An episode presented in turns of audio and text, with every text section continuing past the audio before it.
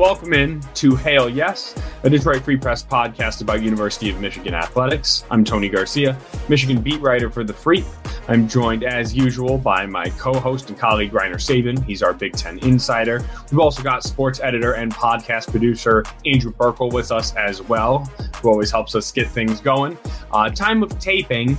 This is Wednesday afternoon, just before 2 p.m on November 1st. It feels more important than ever that we are time stamping these things because stories are coming in left and right. Uh, and of course, that's what we're here for. We're here to get all to all the latest surrounding Michigan football.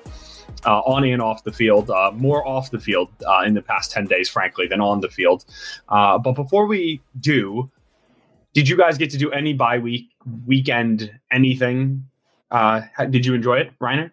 Yeah, I mean, I got a little time away Uh, spent part of the weekend uh, uh, watching the Michigan State game, which uh, was not a not a fun exercise in uh, football spectating. I would say uh, that was a that was kind of a ugly, ugly game uh, overall, and just not something you would enjoy typically as a football fan, regardless of who you were rooting for. Uh, but uh, it was somewhat of a painful exercise. But yeah, I managed to get through it, and then uh, had a pleasant Sunday where football really wasn't the priority. Bye week for the Michigan writers, not the bye week for the editors. So I was still working, watching that uh, incredibly painful game, uh, as Rainer mentioned. So uh, I, I mean, it's football season. Though. Who can complain about sitting and watching football? Right, but also with the, for you as an editor, uh, for on a Sunday with no Lions too, right? This will be consecutive Sundays with no Lions. I mean, it's not because the Lions played Monday; they took they beat the Raiders, and then uh, it's a bye week this week, so a little a little bit. Uh, a, off, a little reprieve, yeah. I mean, and also no Michigan means half the amount of, of, of work on Saturday there. So yeah, I mean, still definitely slower than your typical Saturday Sunday. So yeah, I got a little rest. Right, right. Well, just because Michigan did not play on Saturday, as Andrew just alluded to, does not mean uh, Michigan has not been in the headlines. Far from it. Uh, I think you could say uh, the epicenter of, of, the football world has sort has sort of been Ann Arbor this last week uh, with the the sign stealing investigation, uh, Connor Stalions, uh, and all the layers and tentacles that are now evolving out of that. Um, that's what we're talking about today. Um, Michigan plays Purdue they're favored by 32 and a half. They're going to win somewhere around that much. We'll decide if we think more or less uh, in the second segment with the picks. But until then, uh, this is going to be about big picture. This is going to be about th- this active investigation, uh, maybe a little bit the first investigation, uh, and just sort of how that how they play together because they do in the sense of Jim Harbaugh, his perception, uh, his his uh, relationship with, with the board, with the athletic directors, with the fans. Um, we might not get to everything, but we're trying to. And what we will certainly do is talk about the latest. And what that is right now is um, there, there uh, new evidence came out yesterday uh, that Central Michigan University is investigating a person of interest on the sideline from their season opening game against Michigan State University. Uh, photos and videos have surfaced. Uh, and the person who they are investigating is rumored to be Connor Stalions, Michigan's former or sus- suspended uh, re- recruiting analyst staffer. Um, Rainer, this would this would take this to yet even another level. Uh, sh- should it prove to be Stalions, I think is that a good place to start? Is there anywhere else you want to go? No, I, I, think that that's fair. I mean, yeah, it's a it's a very uh, strange story. I mean, and um, it's interesting that Central Michigan wasn't able to immediately confirm or deny that uh, information, which leads you to believe that there may be something to it uh, based on uh, the comments even that Jim McElwain made after the uh, game against Northern Illinois on uh, Wednesday night. Um, you know, as far as like they're they're looking into it, he referred to this person as the sign stealing guy, and so um, it was uh, again it makes you le- leads you to believe that there might be some some truth to what what this is, which would again add a another chapter to this bizarre story where you know maybe this is going beyond just you know Michigan games. I mean, influencing other other uh, you know aspects of college football, other teams and such, and uh, it then expands the scope of what this uh, whole scandal might entail. And so I think it's uh, it's not it's not good for Michigan again that this is uh, potentially larger than what we even initially thought it was. It certainly does lead to a lot of questions, as you said, Rainer, and and one of them, as as you were saying, I don't know if it's as much a question as much as it is a thought. Uh, you would think, should that have been someone on Central Michigan staff, like you said, it, he, it looks like a male, would be, pretty quickly be able to be identified who that was and and, and why why they were there. Um, so you just it, that, that that's certainly not helping the optics of the situation. And and this is something else we're navigating, right, Rainer? Because we're you don't want to be like you don't want to not report on something, right? Like we were writing about that story and looking into that story the night before and in the morning, but it was just photos of a guy who looked like a guy, right? But once Central Michigan was investigating, then it's like, okay, now this is more than just optics. And that's part of the unusual nature of this story, right? So last night, Tuesday, we were all in Schembechler Hall waiting to to speak to players, and this is just my this is my second season on, on, the Michigan beat. But you've been in college athletics and professional athletics for more than a decade, I think, fifteen plus years. Uh, we were talking to other reporters from other places who've covered Michigan going on ten years, some in other cases decades, right? And everybody said, I think pretty much everybody. I don't. I didn't hear anybody who didn't say no one's ever quite seen anything like this, which is why even the conversation around it can be difficult uh, un- un- for us, right? When when you're actually attached to something and you're not some nameless person on Twitter that can just say anything and do anything, right? And so I think that nuance is is part of the is part of the discussion and how quickly this well, is developing. Well, right? Uh, yeah. I mean, there's a lot of yeah. There's there's a lot of unknown. I mean, there there are allegations uh, now. I mean, the allegations seem to be backed up by uh, seriously uh, pointed reporting that would you know lead you to draw conclusions uh, um, that that something was afoot. You know, here. I mean, and so it's uh, but it's also difficult. I mean, again, as a journalist, I mean, you're trying to you know uh, you know look at it from the standpoint of where you know, Michigan is eight and zero. Oh. They're ranked number two in the country, at number three in the in the playoff rankings right now, and uh, like they look they look the part of a championship team. But then you have this you know subplot that's in the background that's pretty uh, influential as far as like how you viewed the team itself, and so you can't ignore what's what's going on here, and yet at the same token, you're trying to cover a team uh, as objectively as you can based on the results that have already been uh, seen. Uh, and it's it's an incredibly difficult position, and I've been very conflicted about how how to go about it myself. I mean, it's you know, and uh, I think a lot of people are wrestling with that, uh, how they should view Michigan, and whether this is really something that uh, affecting how Michigan should be evaluated going forward. Well, your question about perception, uh, which you asked to Jesse Minter, which I thought was a great question, which uh, I know I know you're you're talking about right now uh, as well. I think is really going to. You're right. Is going to. There are two different lenses people are sort of. I don't know about looking at. Well, there's certainly different lenses people are looking at this through, but there are also some different schools of thought emerging. I guess let me explain. Um, so there was a poll in the Athletic. Um, that that polled 50 anonymous coaches around the country asking them about sort of one to five their level of concern uh, related to this scandal. Uh, the average score, five being this is very serious, one being nothing to see here, right? Uh, the average score was 4.2.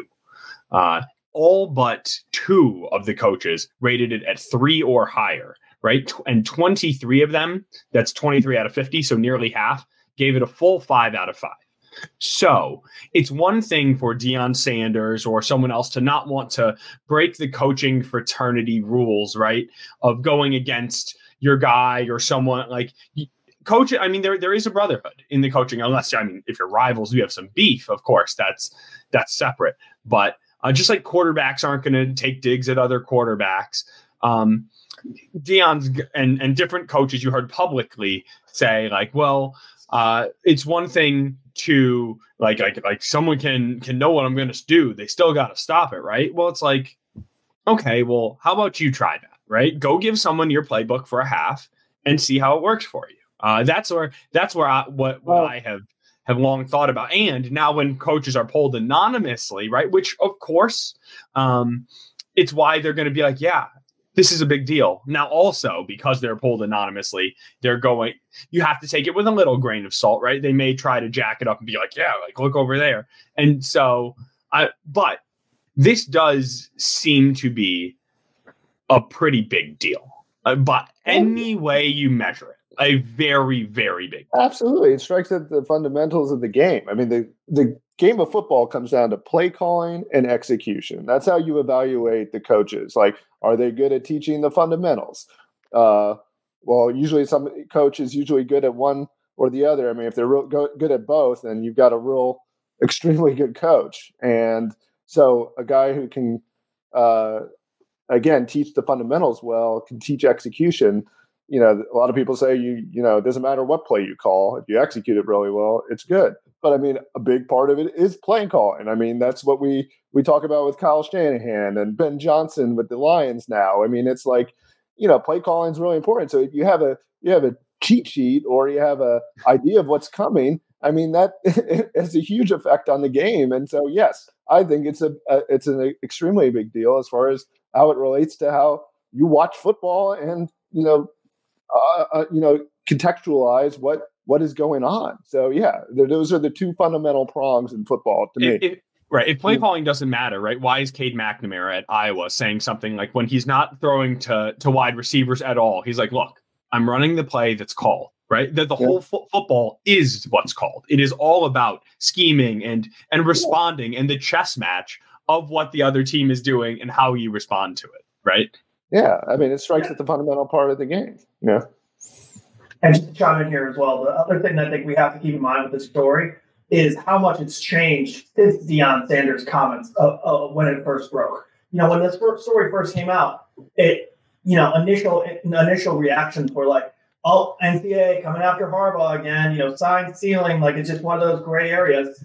But then you keep peeling back the onion one layer at a time. One, you know, Stalions in the field of Michigan State uh, the, the budget that was part of the Wall Street Journal uh, report.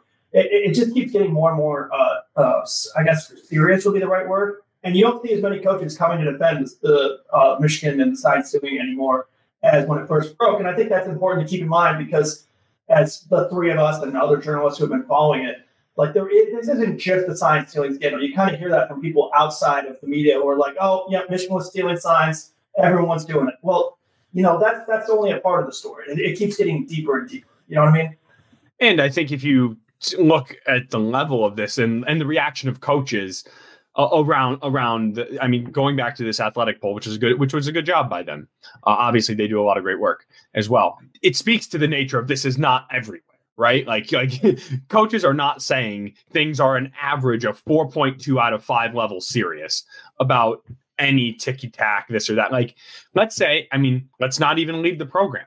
Let's ask about the very first violations. I would wager, should the same 50 coaches be polled about Michigan's first, the first NCAA investigation, right? Like, uh, an analyst serving in an on-field capacity, or say, and like even well, back to like it. Well, a lot of people, or, yeah. I mean, speaking of the analysts, a lot of people uh, say, well, the analyst coach everywhere. So, like, I mean, that's a common uh, discussion point in right. that, that, that or, there's, an of, there's an abuse of that across the board. I mean, and, Michigan is not the only is yeah, not the only right. program to talk to contact recruits during a dead period. It's against the rules. It's taboo, but they are not the only one to do it. However, they do have more of a microscope on them under anything. Like so, so even if there's truth to the fact that Michigan has more of a microscope to to this. And even if there is truth to the fact that there are programs all over the nation who are doing different unscrupulous things, that's not the point. Like that's missing the mark. I, in my in my estimation, uh, if you're if you are serious about your program and the and the way it should be operating within the the the, the morals of the game, and this would go be true for any team. Uh, and, and that's why the, the questions of how you move forward are serious. I mean, you can only hope, like, and really, really hope if you're Michigan that somehow, as few people, I, I don't know how something to this magnitude that has these layers would be kept secret within a staff, right? Um, that's it's or or with with it within everyone uh, from the staff. So it's really picking apart who knew, and you you just gotta hope it's as few people as possible. I mean, I, I mean if, you, if you're Michigan, if you're Michigan, yes, right, I mean, right. Yeah, I mean, yes, yeah, I mean, uh, and, and no, and and I think everyone. I think all fans of college football should hope for that. Of course, Ohio State fans are going to hope that Jim Harbaugh led it, and Michigan State. You know what I mean? But this is not good for the sport, and and and, and, and I I would just I would just hate to see um, a team. I mean, a team we cover, a team that has enjoyed a remarkable turnaround, uh, that ha- that has, I mean, really enjoy- enjoyed a renaissance. I, I mean, how could you not be? And just just the essence of the game. How could you not be upset? Just on a fundamental level, if the game that we all know and love and think of as as a relief, as something that is fair, if if if there were layers and knowledge of it not being fair, that's upsetting yeah. to me. I sure. mean, I mean, if, yeah, if there is not knowledge of it, then I mean, we watch we watch we we watch sports because we want to see competition played out uh, with everybody abiding by the same rules and you know that we, we feel like every team has a fair shot. And that's that's you know that's what you know that's why we watch college football. I mean we, we even the idea that you know you can have a program like you know alabama get upset by northern illinois or whatever. I mean it's just the idea that like on any given day you know that everybody's got a fair shot and if you know it, it also strikes to the idea that like again, I mean, you know, Michigan is a program that, you know, has advantages over a lot of teams, and if they have to go to this, I mean, you know, it, that's also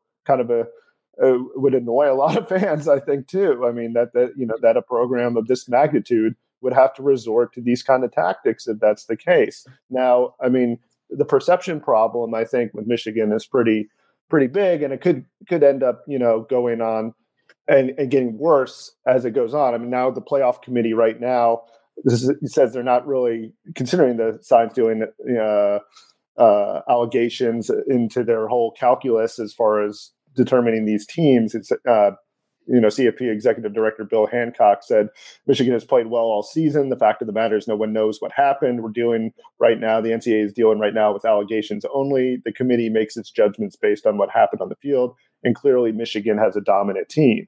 Yes, I think you know that's that's true. I don't know, uh, you know, how much that's going to be able to continue if if the public feels like this team, you know, their their results are somewhat invalidated. Now, the, the, the good thing for Michigan is that they they have Penn State and Ohio State to prove that. And uh, you you made that point before we got on this podcast that you know it'll probably be settled on the field uh, ultimately. And if Michigan shows that they can beat both of these teams, then you know they'll they'll determine. But whether that's enough to sway the masses and even the coaching establishment in the sport, whether Michigan should be you know punished you know for the for what has gone on before then, assuming that the, these allegations are true, then it's uh, that's another subject too. So I don't know how how it's all going to play out. I do wonder if public pressure is going to start mounting though, uh, and is going to influence the committee uh, going forward because I don't think it's something they can necessarily ignore. Well, a few things. One, rem- it's a 13 person committee. Remember, sure. one of those 13 voices is Warde Manuel, right. Michigan's athletic director, right? So they have someone certainly on their side on the inside track. So um, for for what that's worth, Michigan's sure. voice will mm-hmm. always be heard in that discussion. That's one.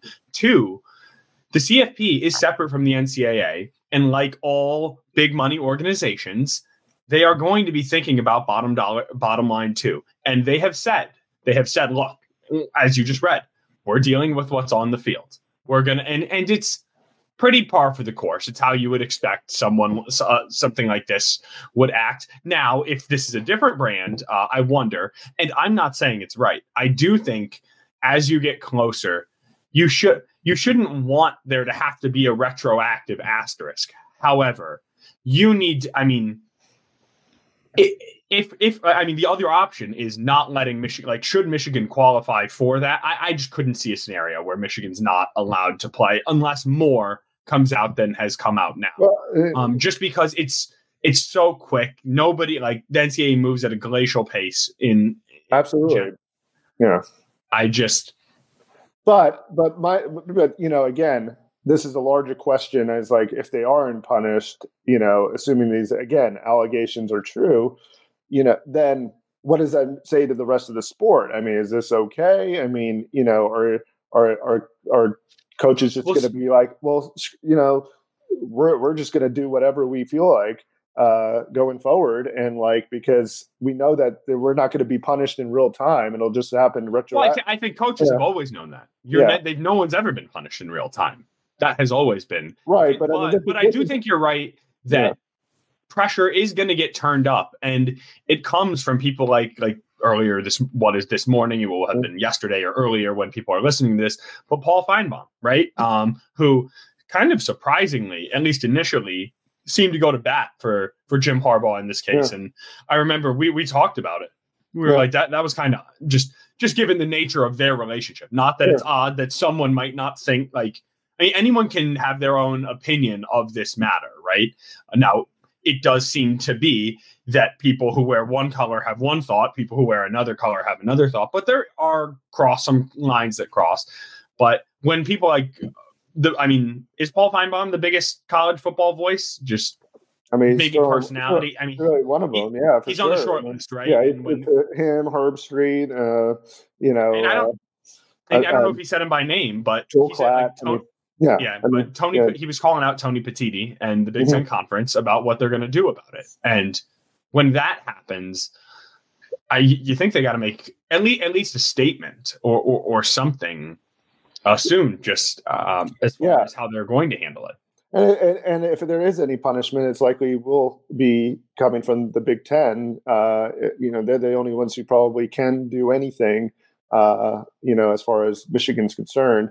I mean, uh, I, I, just you know wonder what what goes into that decision process. I mean, obviously they're they're kind of have to do some investigating themselves to to find the the you know the basis of it. But I mean, you're also your constituency includes Michigan and 13 other Big Ten schools, and so is, is there going to be pressure from the you know the the the vast majority of the conference to do something? I mean, that's the question. And you know, does does Petitti want to weigh that against the idea of having two potential Big Ten teams in the college football playoff, which would be good for the conference? It's there's a lot of a lot of things to weigh on his end, you know, as far as how much he really wants to push forward with this. But you have to be beyond a shadow of a doubt positive of everything, right? And and just think right. of I mean, as as we've talked to, I don't know, sometimes I forget what we've said on air and off air, but the players think about how unfair it is to the players on this team, perception, right. perception or otherwise, right? right. Um, and or, and should there be punished? Uh,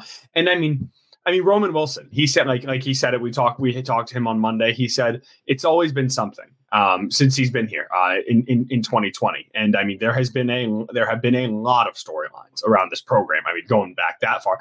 I mean just look at the last 12 months, right? Uh, I mean we we we've enumerated them many times on this podcast. And I thought it was interesting because what he was saying is look, people have always been trying to come for us, right? There's always been naysayers and doubters and attackers. It has brought us closer together. We are the buffalo waiting for the storm to pass. He gave us that analogy, that visual, how Michigan sort of come together and all those things. But what I also heard him say is that it is always something and that there is constantly something going on around this program, some of which is and, and and and like I said earlier, maybe there is a target on their back, and maybe they're held to a different standard. Like even if those things are true, if you're also doing things that are against the rules, then you, then there then there's no longer a leg to stand on. And I think you've made the point before, Jim Harbaugh. Like eventually, you've just lost the benefit of the doubt. Right. But it, it, but that's the public perception part, which fortunately for Michigan doesn't matter, and that's all they've said. It's like, look, outside is outside. Obviously, as a human, like I asked Grant Newsome today, the tight ends coach, as like a person, does it affect you?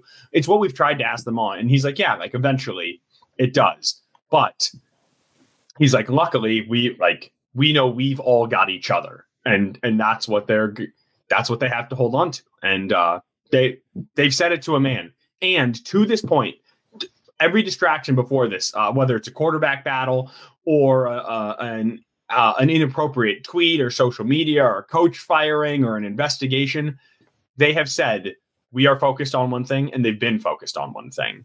But I, wonder, I mean, but I, I I disagree, though. I mean, like you know, in some of the ways that they, they, they portray it as like they're being attacked. I think a lot of this stuff is self inflicted. I mean, some all of it, all, all of it. I think is much of it.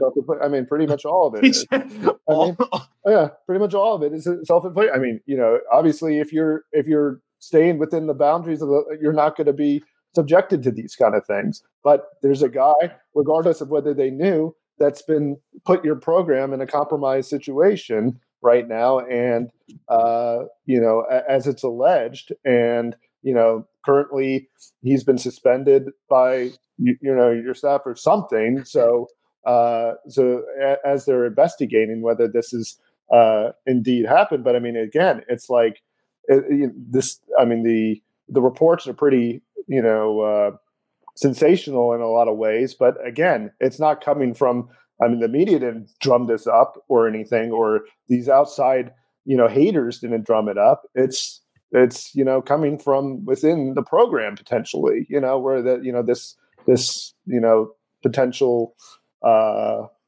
you know sign stealing ring was hatched i mean it's like it's uh, and the person that's at the center of it is directly tied to your program was a diehard Michigan fan before that, and you know, it's kind of worked his way up from a volunteer to now, you know, a full time staff member, and so uh, you know, it has Michigan all the way through and through. And Frank, and I mean, to, to bring it full circle back to the Central Michigan uh, and Michigan State part of the investigation, it seems like it can't be both ways, right? Like today we heard from Grant Newsome about how tight the coaching staff is, right? About how close knit yeah. everyone is, how there's not factions, right? How everybody, there's no one he can't go to and have a conversation with. If that's the case, and and also at the same time inside Schembechler Hall and different things. I mean, there have been videos surfacing of Connor Stalions right next to Jesse Minter talking on sidelines, seemingly or interacting. Right there's a, there are there are murals all over Schembechler Hall celebrating the past few years. They redid the digs and it looks really cool inside there. Obviously, one of them is at Ohio State. It's a big picture. It's the whole defense and two of the front and center pick. I mean, they're they're uh, one. I'll just focus on one one person in the middle of all the key defensive players from last year is Connor Stalions. And he's holding up his shirt and has a turnover bust shirt on. And I mean, he's in the middle of a tur- of I don't know if it was a turnover picture of some key picture with a lot of big people at Ohio State last year as well, right? Um, and so the reason I'm saying that is he, he's he's certainly more important than he was initially played. I think that's clear. But also there's a level of uh, plausible deniability. Should he have been orchestrating this thing and sending other people to other places?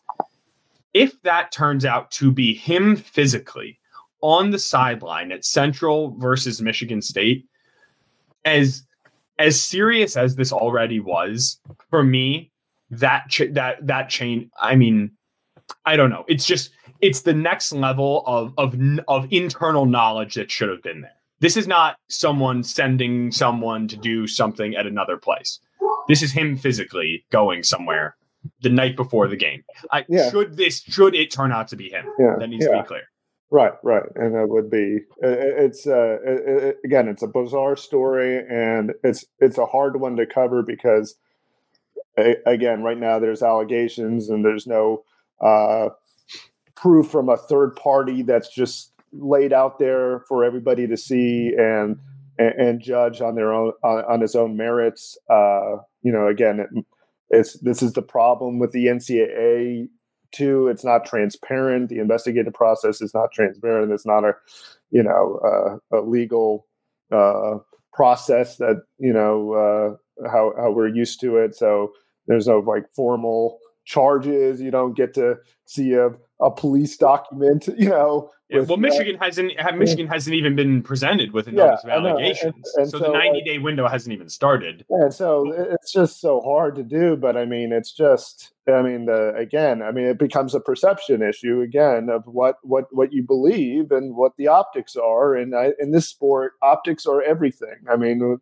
we don't de- determine uh, who gets to play for the championship uh, where humans are involved. I mean, this is not done on the field. I mean, it's not the NFL where you win your division and where you you know earn a wild card you know spot uh, and go to the playoffs and then you know fight it out to the end.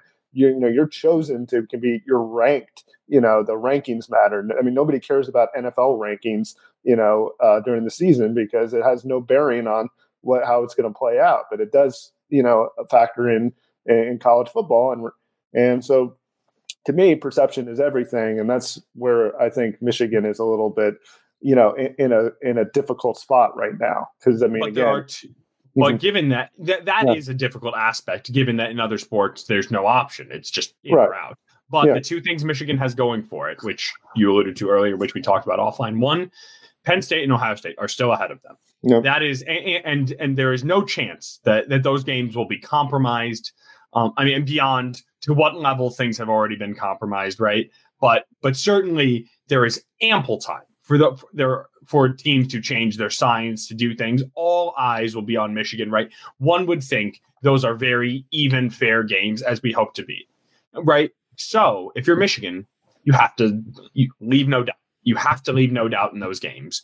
Um, just to start helping your perception, right? But the other thing that's going for them the college football play we've said it a couple times the college football pl- playoff committee has already planted its flag on its perception of michigan. And that is the perception that matters. Yes for now. And i'm just saying like i mean i'm i'm curious to see you know again as as it goes on you know where we are where, where we're at. Because i mean again you know the athletic article came out today. Yeah i mean within the industry within itself i mean the college football world i mean uh, i don't know. I mean it's just the question is like, yeah, what do you do here if, if these you know allegations are substantiated? I mean, it's it's going to be a problem because I mean, like that you know, and and it should increase the motivation to get to the bottom of it. It should push them to to want to go really deep into this immediately and find out as much as they can.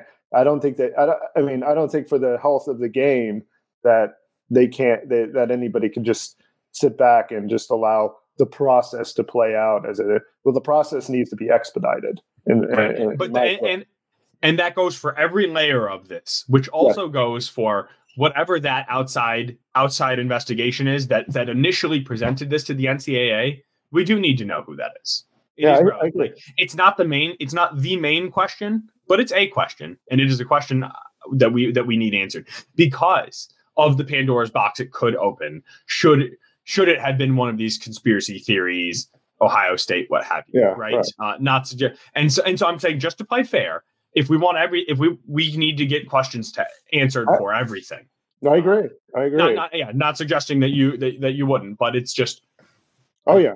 And and everyone should want that, right? It's one of the things that drives me crazy. Not to get Shawn Windsor on everybody and get philosophical. Um, but it's just, it's just a greater societal thing. Um, let's let truth be truth, whatever it is, right? And then act accordingly. That's just that's just I, I that's just my person who I am personally, and I th- I think that's just how how it should be. Um, yeah. fi- fi- final thoughts, Rainer. I mean, just in general. I mean, I, am again, I'm curious to see how this is going to evolve further, and uh, you know how how Michigan, you know, responds to it going forward. I mean, again, we're not going to see probably much from the Purdue game as far as you know what Michigan. Uh, obviously, it's going to be the week after against Penn State that we'll really see how Michigan deals with this, especially in their first road game. Uh, you know, well, it's technically their second road game since this thing broke, but the first one since uh, this really has become yeah. um, mushroomed into a, a, whole new thing, and it's also against their by far their most challenging competition yet. So I mean, like uh, I think you know we're not going to really get the full understanding of how Michigan is going to handle this whole thing until until that week, and it's just it's such an important week on so many levels for a lot of different reasons. Yep, yep, and we'll get there. And uh, one of the games we will talk about briefly is Michigan Purdue. Uh, we'll bring in Andrew Burkle as well uh, to make some of the picks. Uh, it's been a little while since we've done that, so don't go away. This is Hail Yes.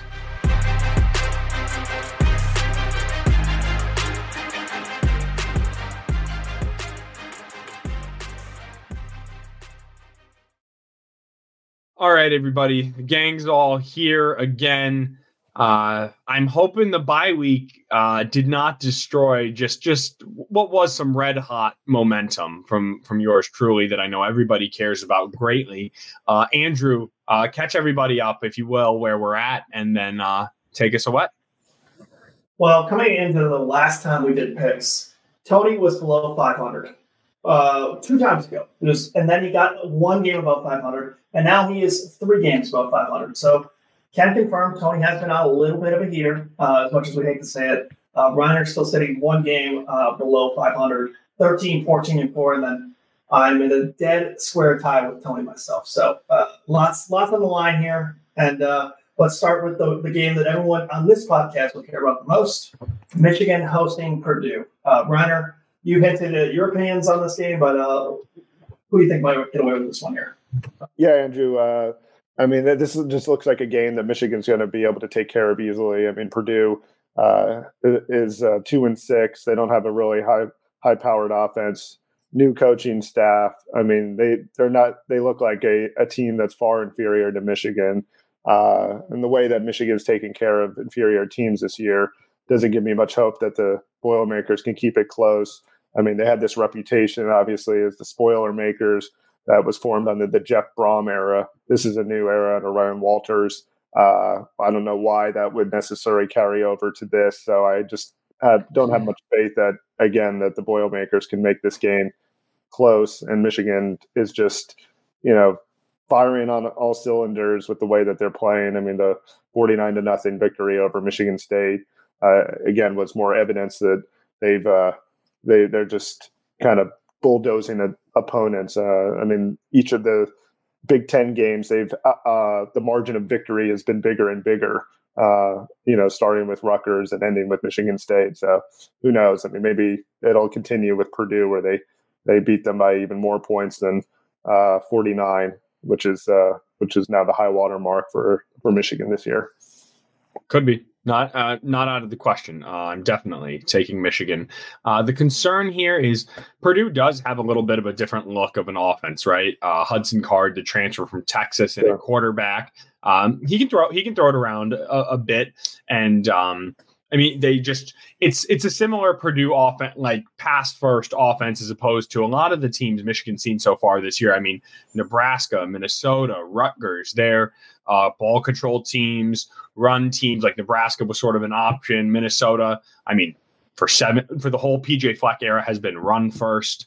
Um, I, I, it's just it, that's been a lot of the style of uh, all the, other than Maryland, or actually Michigan hasn't even seen Maryland yet. That was last year. So pretty much every single team. Uh, I mean, Michigan State presented no no uh, problem at all. Uh, I mean, you don't even know if they were trying to pass or run first. so, uh, so I I will take Michigan to, uh, especially with everything going on. Uh, they're going to be looking to prove a lot of statements. So maybe that passing game, quick passing game, and the tempo does catch Michigan off guard a little bit early. We've seen tempo has given Michigan problems uh, over the last couple years, but I think once they make a few adjustments, uh, something like 49 10. So Michigan cover.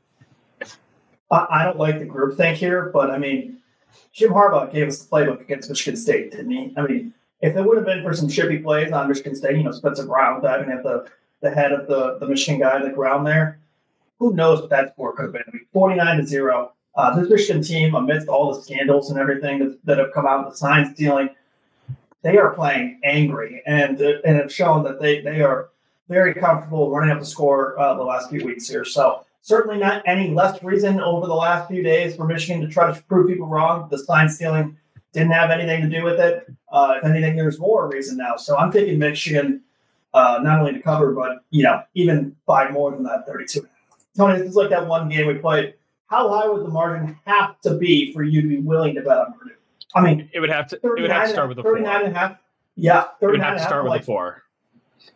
and that, that that's sometimes you know as college football gamblers lose money week after week. You're like, why did I not just bet on Michigan playing Purdue or Ohio State playing so and so or Alabama playing you know X? It's just like most of the time they end up winning uh, these these huge blowout games. So I'm rolling with Michigan as well. Uh, let's go to a rivalry matchup here: Oklahoma versus Oklahoma State. Uh, Sooners coming off a loss to Kansas last week. Uh, they were undefeated prior. Six points, fav- uh, six point favorites over Oklahoma State. Uh, Tony, who you got in this one? Yeah, you know, uh, similar line to Oklahoma, Texas. One of the one of those rivalry games. I took Texas in that one, who was favored by a touchdown. It did not uh, bode well for me. So you would think rivalry game, take the points. No, no, no. I am not learning my lesson. I will again take the favorites, uh, even if this is the last time the Bedlam's on the schedule. Oklahoma scheduled to go to the SEC, uh, but Oklahoma State has only beat Oklahoma outright in Stillwater two times in the last 20 years, I believe I saw. So I'm not too worried. I'm so there. It's just how much are you going to cover by? Oklahoma's, uh, I mean, they're college football playoff chances, excuse me, not dead yet, but certainly took a hit last week with the loss to Kansas. Everybody's down on Oklahoma. Also, Oklahoma State winners of four straight. Um, former Michigan, he wasn't even the backup last year. He was third string, sometimes fourth. Alan Bowman, uh, he's actually leading the. He's Oklahoma State's quarterback, uh, doing decently this year. Four straight wins, but uh, Oklahoma high scoring offense, uh, bounce back I think it's right on that that six number, but they win by seven uh, and seal it with a late pick. Yeah, I think Oklahoma State's going to challenge uh, OU. I mean, again, this is this is, this is uh, a very heated rivalry, and I don't think Oklahoma State's too thrilled with the idea. And certainly Mike Gundy, who's been in the middle of this rivalry for for decades now, uh, is thrilled with uh, OU going to the SEC, and I think there's some deep-seated, you know, passions as far as this is concerned. So there'll be extra motivation on OSU's part. Plus, they're, you know, they've won four in a row. It seems like they've gotten things together. Offense is clicking. Uh, you know, I do trust Brent Venables, you know, to come up with a pretty good scheme. He generally does uh, with OU, um, uh, and so I think it's going to be a close game. But I don't think uh, OU wins it by uh, more than six or six or six points at, at Sell. So I, am going with Oklahoma State here. Oklahoma won back-to-back nail biters against the aforementioned Texas game by telling them, uh, and then US, uh, UCF after that uh, inferior opponent that they probably should have won uh, by more against, and then barely lost to Kansas, who you know has shown they're a pretty good team this year. But I'm betting on bounce back week for Oklahoma, a la Notre Dame against USC after losing to Louisville you see this happen in college football a lot where a team plays close game. They play with fire, they play with fire, they play with fire, catches up to them, uh, and then they, they have it all in the line next week. So uh, I just think that Oklahoma is, is the better team uh, with a lot to play for and uh, a lot on the line here. So I'm going with the Sooners in this one. All right, now on to a team we seem to talk about every week. Tony, Tony's favorite USC Trojans. I'll let you start with this one. Uh, three point underdogs at home against Washington, who still undefeated, but not even in the top five of the, the first college football playoff rankings, which I'm just now realizing we didn't even mention hardly uh, on this week's show uh, compared with all the Stalions talk. So, uh, Tony, Washington three point uh, favorites at USC. Who you? Well, there's still a month left to talk about the CFP, right? And we, and we talked about it a little because Michigan was in that top four and they are at three. Um, that's the relevant as far as us talk because we just needed to know how much the obviously the resume like if they're undefeated they're of course going to be in. The question is all the all the other stuff.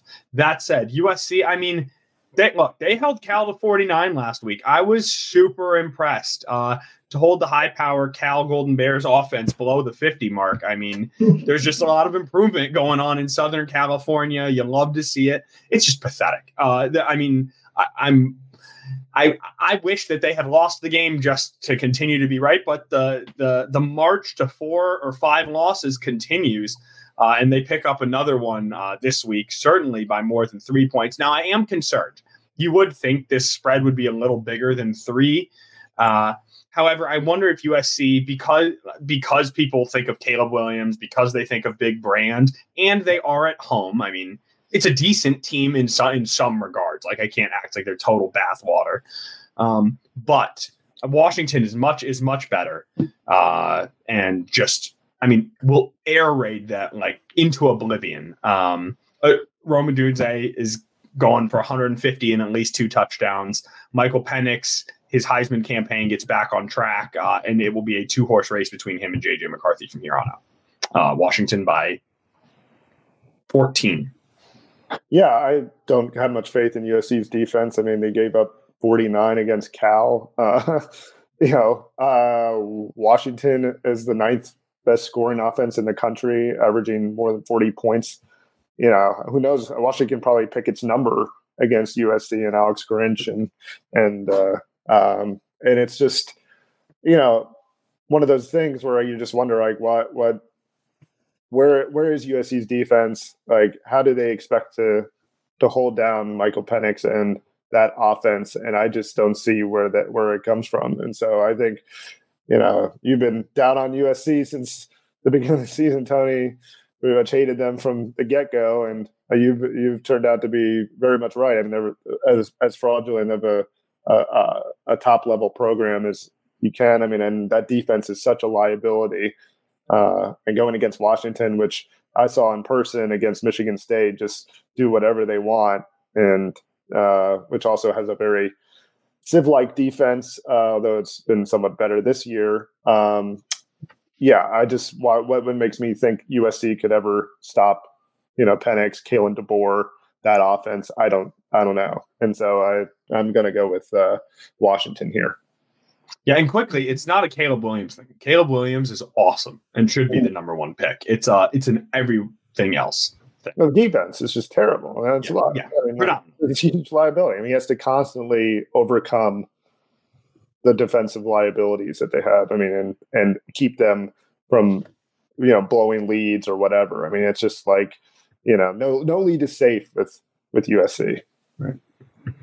I mean, were people scared off by that by that Stanford game that much with Washington almost losing? Like, I just can't figure out why the spread would only be three. I guess I mean. Yeah two weeks ago they lost or they won Washington won 15 to 7 against Arizona State. Then a misleading 42 to 33 win against Stanford. But I, I just I don't see it. How are they going to stop Washington? USC has virtually no home field advantage. You look at the Coliseum; it's like 70% filled every single time. I, I just I can't figure out why the spread is only three um, which of course probably means that USC is, is going to win in a blowout. But That's still, the scary I'm part. Take, but still, I'm taking Washington. Uh, sometimes you just have to trust what you've seen with your eyes so far and, and, not overthink it. But if it does happen, you and I will be sitting here next week telling you, being like, I knew it. I knew it. That spread was funky. We should have stayed away from it. So uh, we'll see.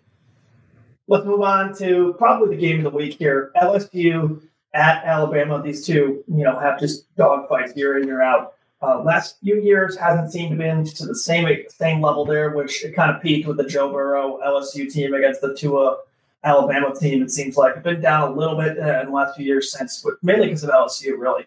Um, but uh, three point underdogs at Bama. Rainer, you got in this matchup? Well, uh, I will argue, Andrew, that the game last year was pretty darn good. I mean, it came down to the two, I mean, it was a big game. It was a great yeah. game, but like, uh, yeah, I mean, that was that was. I mean, that it didn't feel like it had the same stakes.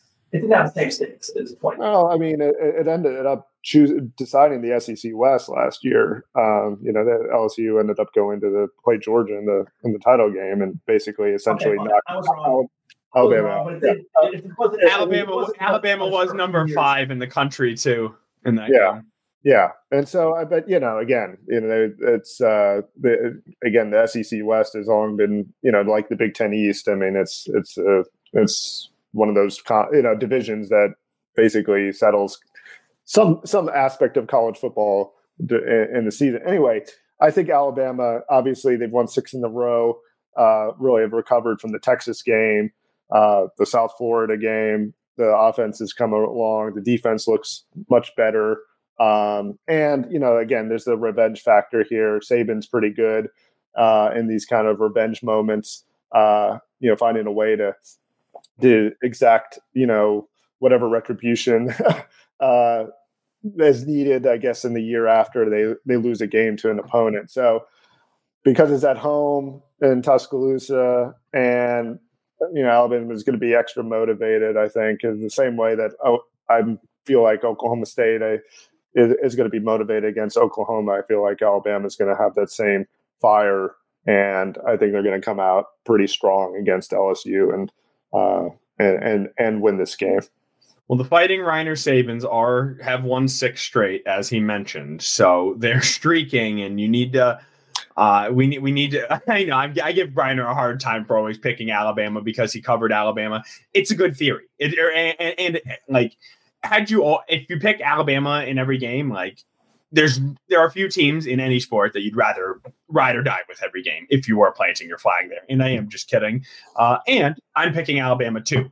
Um, they've put they've they've played much better. Uh, it's at home. Uh, all the all the reasons you you said um, last year, uh, I mean that overtime loss uh, on the two on the two point conversion is just you you don't you don't forget those things. I mean, for Nick Saban, how how sweet would it be? Like, I mean, I was as dumb as anyone after South Florida. I was like, you know, like, is it is he done? Right? Like, is this one eventually even he's done? Uh, very much no, they're not done. Uh, and in fact, th- this might be his best coaching job. I've you could argue. I don't, I don't, think I don't think this team is prime time by any means. Uh, uh, not, wait, not, wait till not anywhere close gotta, to Alabama. This this team isn't yeah. anywhere close to that. But yeah. you know he's he's gotten some, the defense is much better than it was last year, and uh, and things are starting to come together offensively for them. Yeah, if if he if uh, if they are able to win this game this week, uh, just the, the recovery, uh, like the finding it um, it's so hard for someone like a Nick Saban or in, in, basketball like a Tom Izzo to win any Coach of the Year award because it's like you can't be Coach of the Year, right? It's like water's wet, you know. Like obviously Nick Saban's the best coach. However, I think you really like him and Mike Norvell from Florida State, and then Kalen DeBoer, uh, and then maybe Dan Lanning in Oregon. Although now they want like I think that's the short list of of of, of Coach of the Year. Ryan Ryan Day uh, still still on it as well, but um, he's Saban should be on it with a win. Um, just it, it would be a great job. So let's wrap this. Uh, I got Alabama. Andrew. Uh, yeah, I'm going the opposite direction. I'm going with LSU in this one. Uh, Jayden Daniels, Sneaky has the second highest QBR in the country behind JJ McCarthy. So uh, LSU's offense has been rolling. Last four games, 62, 48, 49, and 49. And I just, I don't think that this Alabama team can can can score with LSU. Uh, even though LSU's defense is questionable to, to say the least. Um, I've just seen that Alabama offense look too sloppy at times, and when you're going against a team who can post those kind of offensive scores, those kind of numbers, uh, you, you, can't make mistakes. Otherwise, you're going to fall too far behind. So uh, I'm taking the three points. It could become a lot like last year's game that I seemingly undervalued uh, and come right down to the last score, but I'll take the three points in that one. Well, in fairness, comparing it to Tua against Joe Burrow, yeah, I mean nothing, nothing, nothing's gonna live, nothing's gonna live up to that. Yeah. I mean, like that could so easily be the AFC Championship game this year. Yeah, right? yeah like so, so, so your your point is well taken, but just because it's fallen off doesn't mean it's not still damn good because Bama LSU. Well, I guess because you know LSU fell off for a few years there with Coach Coach O and and. and and then they kind of just like went down a little bit. And LSU, I never thought LSU had a, a national championship caliber team last year, and even Alabama it seemed questionable for a while, as good as Bryce Young was. So I guess it just didn't. When I was watching that game, it wasn't like okay, whoever wins this is going to the national title game. Like it felt like for multiple years there with LSU Alabama. Right. And this year, the two teams had three losses combined in September, right? Like it felt like the, the wind was taken out of the sails sure. early. They both since hit their stride though. And that's what we want, right? Like you want them playing good ball in November. Uh, and so we will see uh, how it all shakes out next week when, when we talk next. We'll get back to more of a normal recording schedule. It was supposed to be sort of an off week last week with the bye week. Obviously, we had to address certain things. We then pushed back. We didn't do Sunday's episode because we had just recorded on Friday. You, you get the point. Next week, plan business as usual, of course if things are we will be fluid should that uh, be necessitated because we did also not even mention anything about a Jim Harbaugh contract. Uh, and we're going to keep not mentioning it because there's discussion around it. It's moved, hasn't happened yet. Don't be surprised if it does. I think that's what I have to say on that. Uh, Rainer, is there anything to add before we say goodbye? No, I think you covered it. I mean, it was, uh, yeah. I mean, again, it's a very fluid situation. but, uh, you know, who, who knows where it's going to lead, but uh, we're knee deep in it, and it's isn't going away. That's for sure. Uh, it's going to be here for the next few months at least. So uh, strap in, everybody. Yep, and we'll we'll be here to talk about it. So until then, uh, thanks uh, to everyone. Thanks to Andrew for uh, always or helping us. I mean, really leading the show uh, behind the scenes uh, first and foremost, and then joining us on it and providing all of his insight. Thanks to Rainer as always. Um, our editor in chief, Nicole Avery Nichols, executive editor Anjanette Delgado, uh, sports editor Kirkland Crawford. Anyone watching the video version of this, if you saw me mute my camera and take a phone call, it was Kirk who uh, we could not do anything without. I literally feel as if I could not wake up in the morning and get dressed without calling Kirk first. Uh, we I don't nearly give him enough kudos for everything he does for us. Uh, and then audio engineer Robin Chan, and of course Andrew Burkle, who I already thanked. So thanks everybody. Uh, stay safe. Uh, the next time we talk, the clocks will have changed and uh, the real depression will have set in. So be happy until then. take care. This is Hail Yes.